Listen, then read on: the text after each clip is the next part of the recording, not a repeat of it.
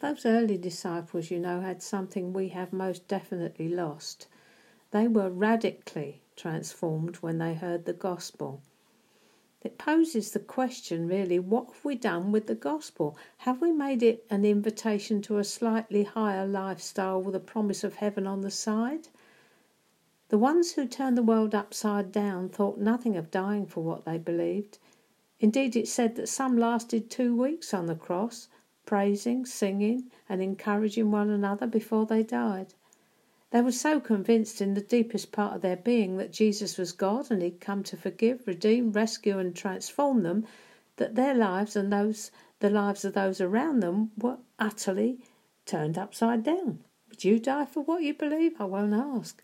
When we meet someone radical like that these days, we're apt to say they are too extreme, too single minded, and of course they'll get over it. And it certainly isn't for us, damn it, we're British. But, beloved, it is. For us, that is.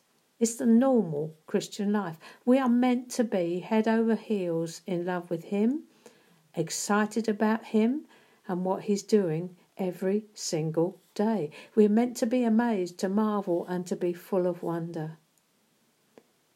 At this point, if you're suspecting your Christian life is something other than how it should be, or you would like it to be, can I respectfully suggest you go back to the Master, kneel before him, and ask if you can start all over again and see things the way he sees them? Ask him to give you a spirit of wisdom and revelation in the knowledge of him. As an aside, you might also give him permission to be the author and finisher of your faith and take your own sticky hands off the building process. That would probably result in progress immediately. Give it a whirl, see how it works out for you, and do let me know. I'd be really interested to hear.